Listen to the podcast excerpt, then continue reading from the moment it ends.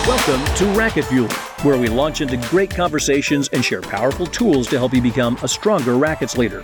Your hosts are Kim Bastable, a former All American tennis player and now the Director of Tennis Management at the University of Florida, and Simon Gale, the USTA National Campus Director of Racket Sports. In this episode, we continue an inspiring discussion about how to be intentional and purposeful as we develop leadership skills.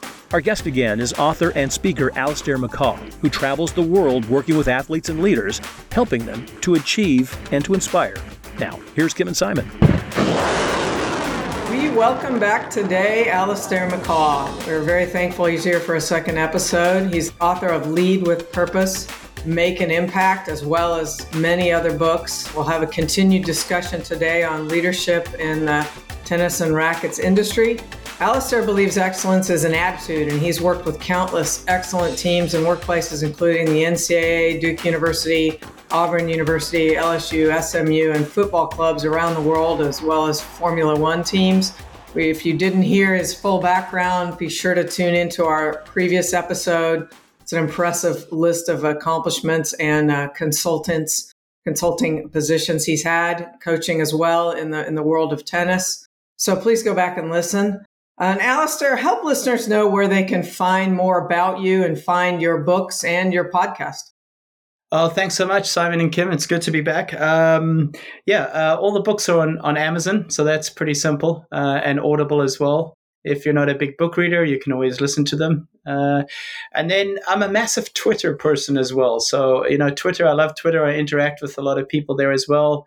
I share a lot there. Um, and then Instagram at Be Champion Minded. So those are probably the best places. And, and as you mentioned, my podcast, uh, the Allistair McCaw podcast, I've been very, very uh, poor in the last six or eight months with with uh, with having episodes. As you guys know, it's it's a lot of work. It's a lot of time. So I have a lot of respect for for all of you who put so much time and effort into the podcast. But um, but yeah, hopefully be able to to do a few more soon. Well, that that's great. I know that our listeners will seek out all those avenues. Uh, in your book, Habits That Make a Champion, in particular, you say that becoming a high performer doesn't happen overnight or by accident. It takes years of dedication, hard work, and discipline. Champions prepare, plan, prepare, think, behave, and compete. We know this for sport, but maybe we don't know it for leadership. Can you apply that to the high impact leader trying to create a successful environment? Yeah. Um, so as as we spoke about in in the first episode that we did as well, I always believe that's important that you have as much experience as you can in, in many different areas, in many different uh, positions, so to say. So, you know, I believe it's more important to have 20 experiences in one year than it is to have one experience in 20 years. And I have a lot of admiration for somebody that's been in, in one position for, you know, one company for 25, 30 years. That's called loyalty. But what we've seen in this generation today is that they want more variety. And this is something that we can get into with what, what today's generation looks for in, in, in leadership and, and team cultures, for example. But um, I think something that benefited me a lot at a young age was doing a lot of different jobs, being in a lot of different positions, um, seeing it from so many different angles. And that's what helped me, especially actually in the tennis industry, of getting. Uh, you know, getting to work with world number ones and, and, and Grand Slam champions was uh, I had I, you know I had a, a, background in nutrition. I had a background in sports performance. I also had a, a, my coaching uh, license as well. So I had all these things that I wanted to make myself uh, valuable to the player in so many different areas.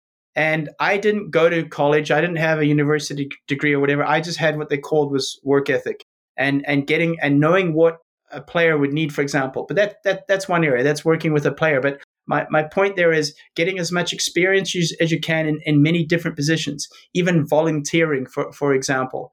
Um, volunteering is one of the best things that you can do. I still volunteer today at a soup kitchen here in, in Florida for homeless people, which is my best day of the week, to be honest, of how I feel after I walk out of there. But, you know, creating a, a culture of excellence, Kim, is of course defining what that culture should look like. So you have to have a, a clarity on, you know, what does that culture look like? And, you know, how do you do that is use examples of uh, you know, places where it's working well, or, or a, an academy or a country club where there's a good culture. We'll go spend some time and have a coffee with the director if you can, and Uh, you know, today it's easier to contact and get in touch with people a lot, a lot more than it was, and and ask questions of what's working here. How did you do, go about that? For example, I, I believe that we're we don't ask enough questions. And then, of course, when you define the culture you want, it makes it easier to to find the right people because you want to have people that fit that culture. And within that culture, your standards, your values, your principles, your your mission, all these things. And, but once you've defined that, it's easier to get the right people in your team. You know, it's not about getting the best people; it's about getting the right people uh, for your team. I, I, love the questions part because I do feel that certain people think once you reach a leadership perspective, you're supposed to know all the answers. And you're fearful of asking questions because you look like you don't know all the answers. So how does how did is that something that's just one of those you've just got to realize it's okay that you you you you you have to admit, you know, ask. I mean, seek and and don't feel like it's all supposed to be inside you.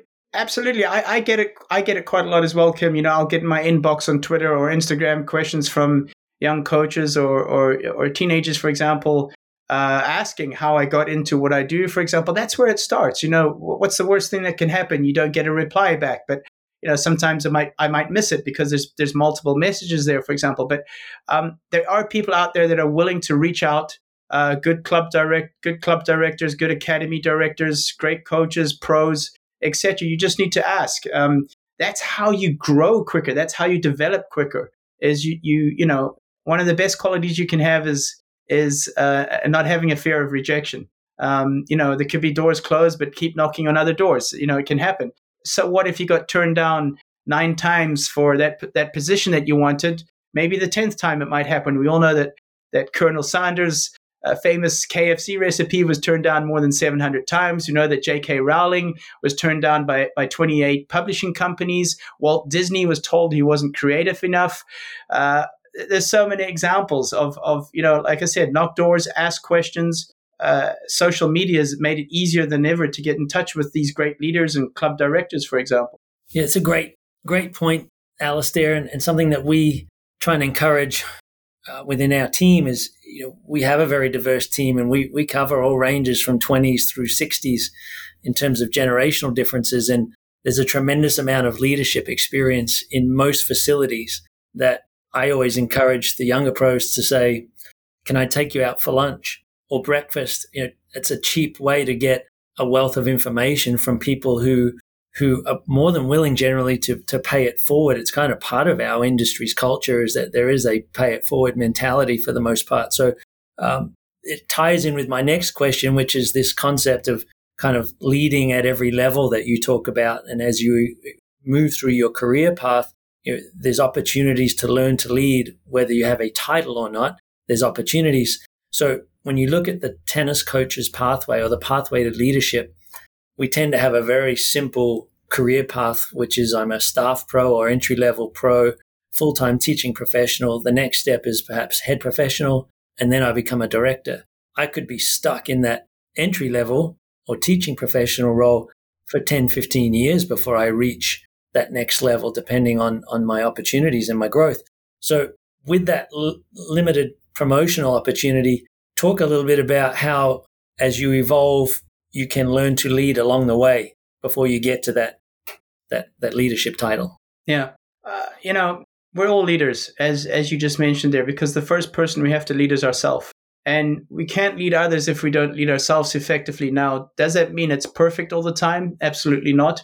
Uh, you know, as I mentioned in our in our first um, our first part, uh, you know, we make mistakes every day, and that's fine as long as we're we're we're learning from those mistakes. But I think something that I try to pass on to the younger generation, those younger coaches, those younger pros that want to climb the ladder, so to say, is you're cheating the process if you're not uh, going through the the levels and the stages and spending years in that. Now, if, you know, jumping from uh, trying to leapfrog, uh, you know, you're cheating yourself in terms of all those experiences and what you're going to learn along the way. For example, um, you know, you know, especially with, with today's generation, you know, they they there's studies that show that they just want to go from you know from college to being the, the, the vice the vice president of a company or a CEO, and those are great ambitions. And if you want to be a, a club director, that's a fantastic ambition.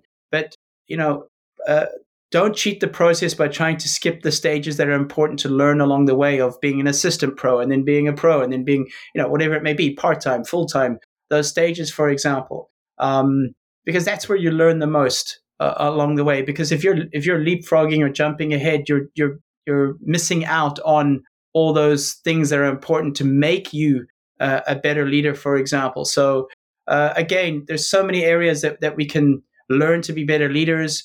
Uh, ex- there's examples of, of good leaders that we can look at, like we just spoke about club directors or, or academy directors, for example. Um, but I think just that learning process and those years of, you know, so to say, and I know some of you who, you, you know, are listening to this just on audio, I put my hands up and say air quotes of, um, uh, of, uh, of, of, of not cheating, cheating the process. So that's the, the best way I, w- I like to put it. Know, I think then that the role of our current leadership is to facilitate putting them in opportunities to grow, even if it's as director instead of leading four courts on my own all the time because I'm the, the director.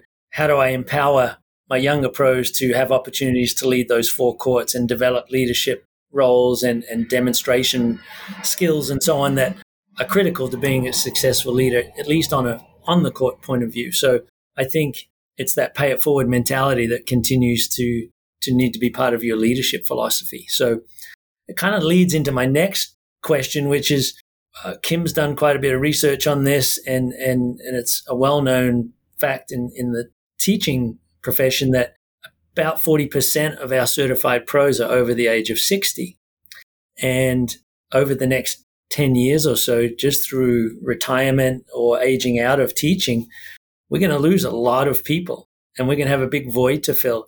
And, and Kim talks to this that we might lose up to a thousand directors and head pros over those 10 years. That's a massive void to fill. And, and are we equipped with the, the pipeline being fed to, to, to fill these vacated roles? And one of the things we talk about is that the kind of Gen Y and Gen Z group, which you, you referred to a little bit today, they're going to be a big part of that leadership moving forward. And so skipping stages and so on might be something that happens naturally because these leadership roles need to be filled. Maybe that's a great thing for the industry. It's an injection of youth and new ideas and so on. But what what are your thoughts on on on, on that generation filling this void? Maybe in some respects a little bit early because some of them might not be quite ready, or maybe they are. I don't know uh, we've seen how leadership has changed over the years, you know, from autocratic uh, type of leadership now to more of a transformational leadership or democratic, if, if you want to call it. But what excites me about this generation more is that they're willing to work in a team environment uh, easier than the generations before. So um, there is going to be more collaboration, I believe.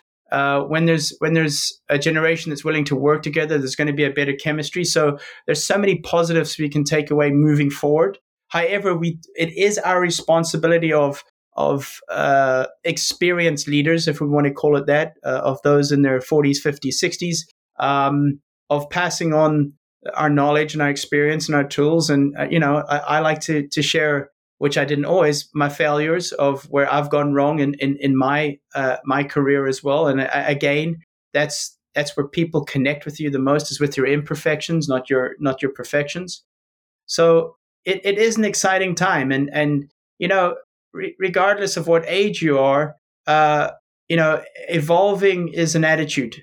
It's a mindset in terms of staying relevant. Uh, you know, I always say to coaches, regardless of what age you, you are, you should know uh, what TikTok is and what, what music teenagers are listening to and so on and so forth if you're working with them um, to stay relevant. Because as we know, 80% of coaching is actually the personal connection. It's not, it's not the, it's not the actual uh, activity you're doing. It's the personal connection. Um, you know, our, our, students come back to, back to see us, not just to learn a game. They come to see us. Always like to say they come to see you for your energy more than your exercises. Uh, so yeah, answering your question, Simon, this this is an exciting generation. Uh, however, the older generation or more experienced generation, we need to stay relevant. We need to to keep evolving by understanding them better.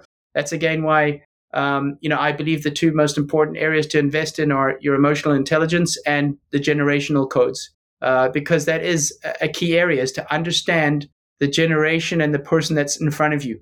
And that's just one more thing is that if you do want to climb the ladder or someone says, well, how did you get to, to be a club director or lead pro, whatever it may be? My simple answer is I took care of the people that were in front of me to the best of my ability. Uh, when you do that, that's the process. The rest take care of itself. Um, is, is take care of the, the client, the customer, the player in front of you right now to the best of your ability, your staff member, for example. That's how you move ahead. Yeah, and I would just respond to that with I look at the young pros that I work with now and have in the past, and, and I agree it's a tremendously exciting time of transition that's gonna that's going to happen. And I I think similar to when you, when you were coaching full time, when a student came back to you 10, 15 years later, which just means you were getting older as a coach, it was so gratifying for them to or to hear them say, I, I did this, or I still love playing tennis. I love when you used to do this drill or taught me this. Well, as a leader, seeing these young pros evolve and then end up in these leadership roles, if that doesn't get you going as a leader and satisfy you and say, wow, I've really had an impact on someone, then uh, maybe you shouldn't be in a leadership role because that's just so satisfying to see them evolve and become become that next leader. So um, yeah, I really agree with what you said. Thank you. You know, I love that because as as Allistair's talking and we're talking about the young people and what they can bring, their the the fact that they love to work in teams and, and maybe some energy and creativity. I'm actually saying to myself, maybe Rackets is going to be in a really great place that we have the older generation aging out and some level of a a lot, a lot of them leaving, uh, you know, a thousand to 1500 maybe in the next 10 years. And if we can get the young energy inside our industry, maybe ahead of the game. So I don't know if that's a bad thing that if we can mentor them well and give them what they need uh, to really sur- thrive, there's going to be a lot of openings and that may make us appealing as an industry. Does that sound like crazy logic or does that make sense? Absolutely. And this is why it's so important to, to keep evolving, to keep learning, to keep growing, to keep adapting to stay curious regardless of what age you are and to understand that this generation or these generations have different needs to what we ha- had in the workplace. Again, what was important for us was loyalty. How long have you been at a certain place? That was seen as as as trust and loyalty. As where this generation today uh, are wanting new experiences, even after three years, four years, for example. Um, we need to understand of how we can best facilitate them what they look for in, in, in an environment. I always say that you know uh, uh, it, it's important more to uh, you know communication is eighty percent listening, and this is something I, I, I believe we fail as coaches and leaders and managers is we don't listen enough as into what they want. Now, you know, there's this thing that we believe this generation is entitled and they're lazy and so on and so forth, which is absolutely not true uh, I, I, believe the biggest issue is we need to understand them better, what they want from the work environment, what's important for them in the work environment, and we need to facilitate that to the best of our ability. Very good. So that's that's what I think we need to do um, as leaders is and to make sure that we can hire well. And one of the tricky things, I guess, from that would be the idea of growth mindset. It's a term we've talked about. It's kind of getting catchy, and people talk about what what is it and how do you find it in the people that you're looking for because i know it's valuable so why don't you give your take on growth mindset yeah of course this is something that was uh, you know brought to the fore by by dr carol dweck from from stanford and it's been a i don't like to call it a, a buzzword for the last few years but for me it's two simple things. It's being more open-minded and it's being curious. And and those two things with being open-minded is the ability to listen better to be to be coachable. Um, uh, to to you know when I talk about curiosity is is there a better way of doing this? And this is something I've seen in great cultures is how can we do this better? That's the question that they ask.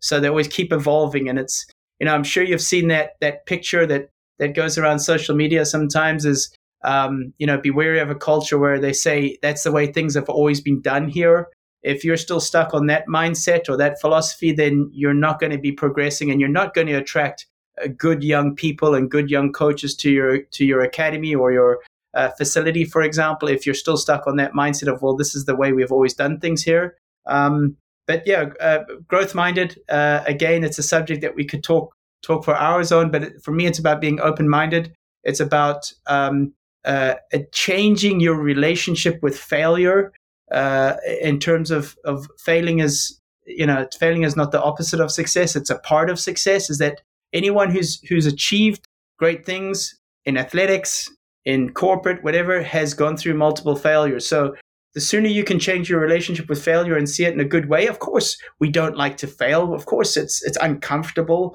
Um, it's embarrassing sometimes, whatever. But that's how we learn. So for me, growth minded would would go around those those few things.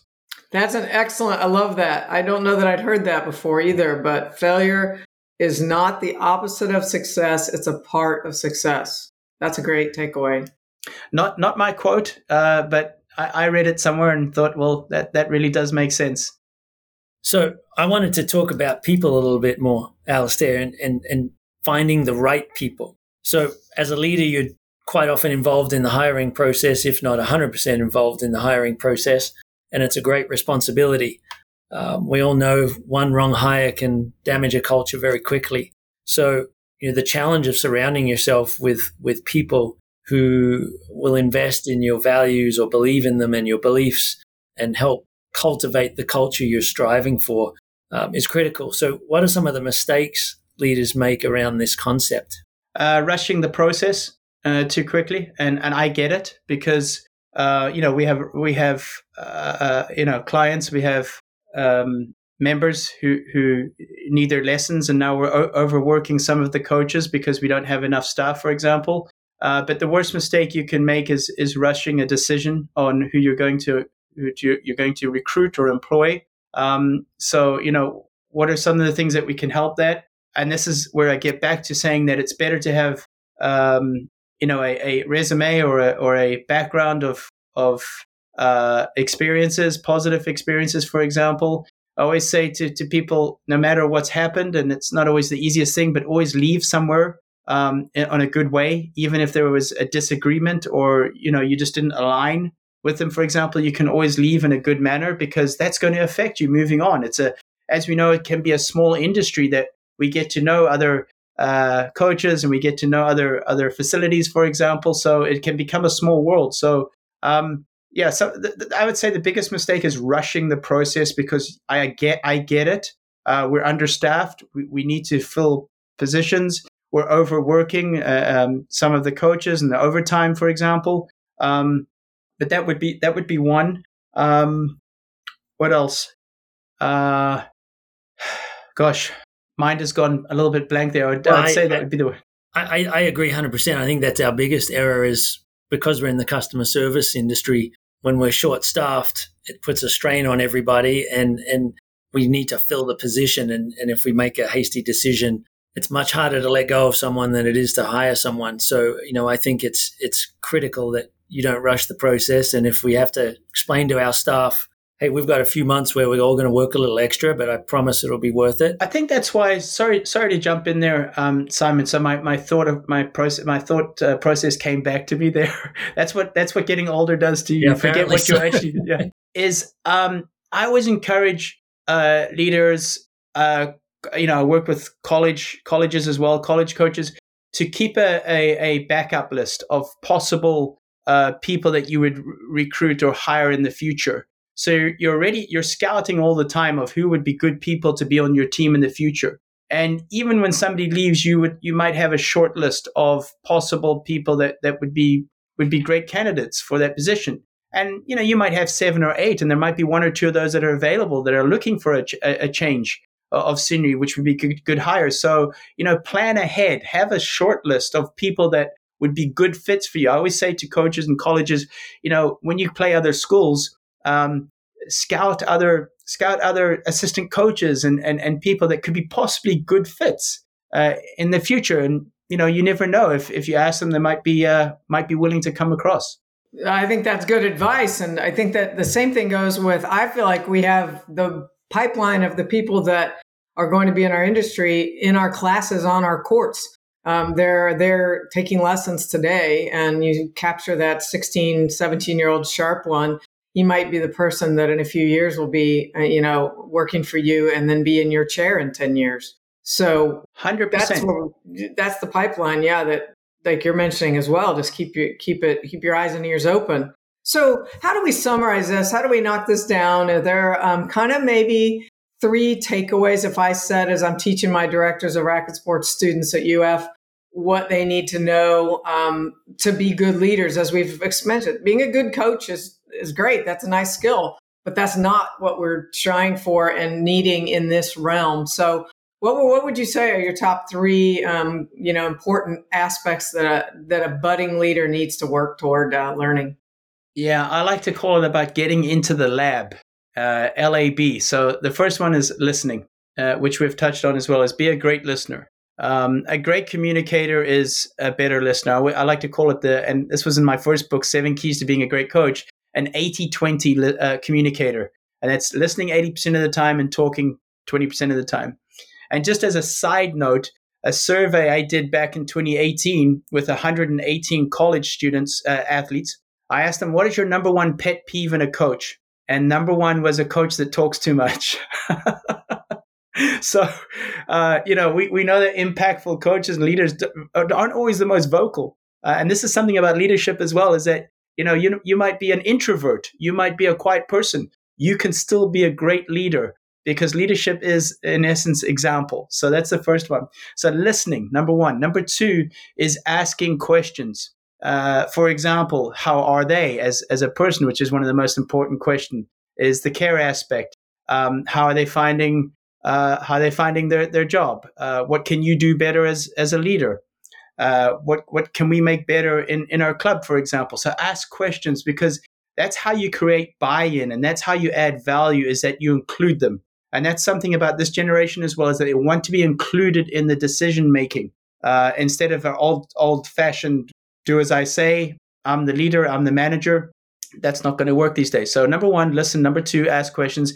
And number three, the B stands for build relationships. Uh, you know, build relationships with your team. Get to know them as people. It's always good to have maybe, uh, as we like to we call it in South Africa, a braai or a barbecue with some of your team team members, uh, uh whatever it may be. But build that connection uh, with with the people. I always say that people first. Um, so those would be the three things that I would I would say would be important. Very good. L A B. Listen, ask, build. Allistair, look, I, as you said earlier, we could talk about this for hours on end, but you've got something important to get to this afternoon, I'm sure. So uh, we really appreciate your time. Uh, it's been a pleasure, you know, listening and and and, and diving into leadership. Um, it's my favorite topic to discuss. So uh, we really value you taking the time to talk with us today. Thank you so much. Uh, again, it's been an honor and pleasure to to be on the podcast with you bo- both. I'm a I'm a big fan of it, so uh, please keep up the great work. Thank you. What a great discussion it's been. We thank Allistair for your guidance, your expertise to help the rackets industry build leaders who develop intentionality through tools such as you'll find in his books. I encourage you to pick up probably the most relevant of his books, uh, but they're all exceptional. Uh, Lead with Purpose, Make an Impact, subtitled 44 Lessons in Effective Coaching and Leadership. Please provide comments to us on our webpage and get in touch with us on uh, LinkedIn or uh, Allistair, maybe on Twitter. Uh, we'd love to hear your feedback, your thoughts on this topic, and any others you'd like us to discuss on Racquet Fuel. We'll see you next time.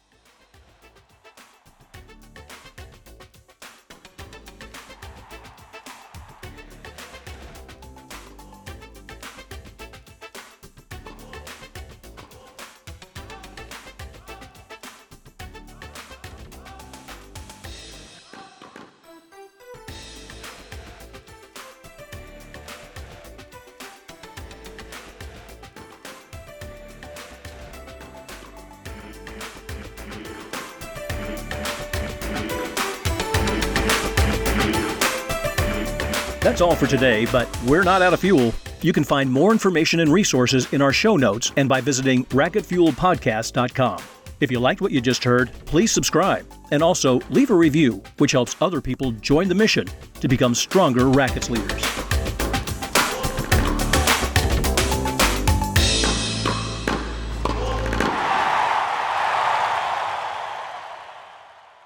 This podcast is a production of Athlete Plus, the people, stories, and science behind elite athletes and teams.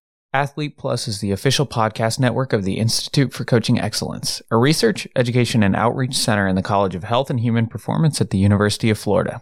The Institute for Coaching Excellence offers various online certificate programs and degrees in partnership with the Department of Sport Management.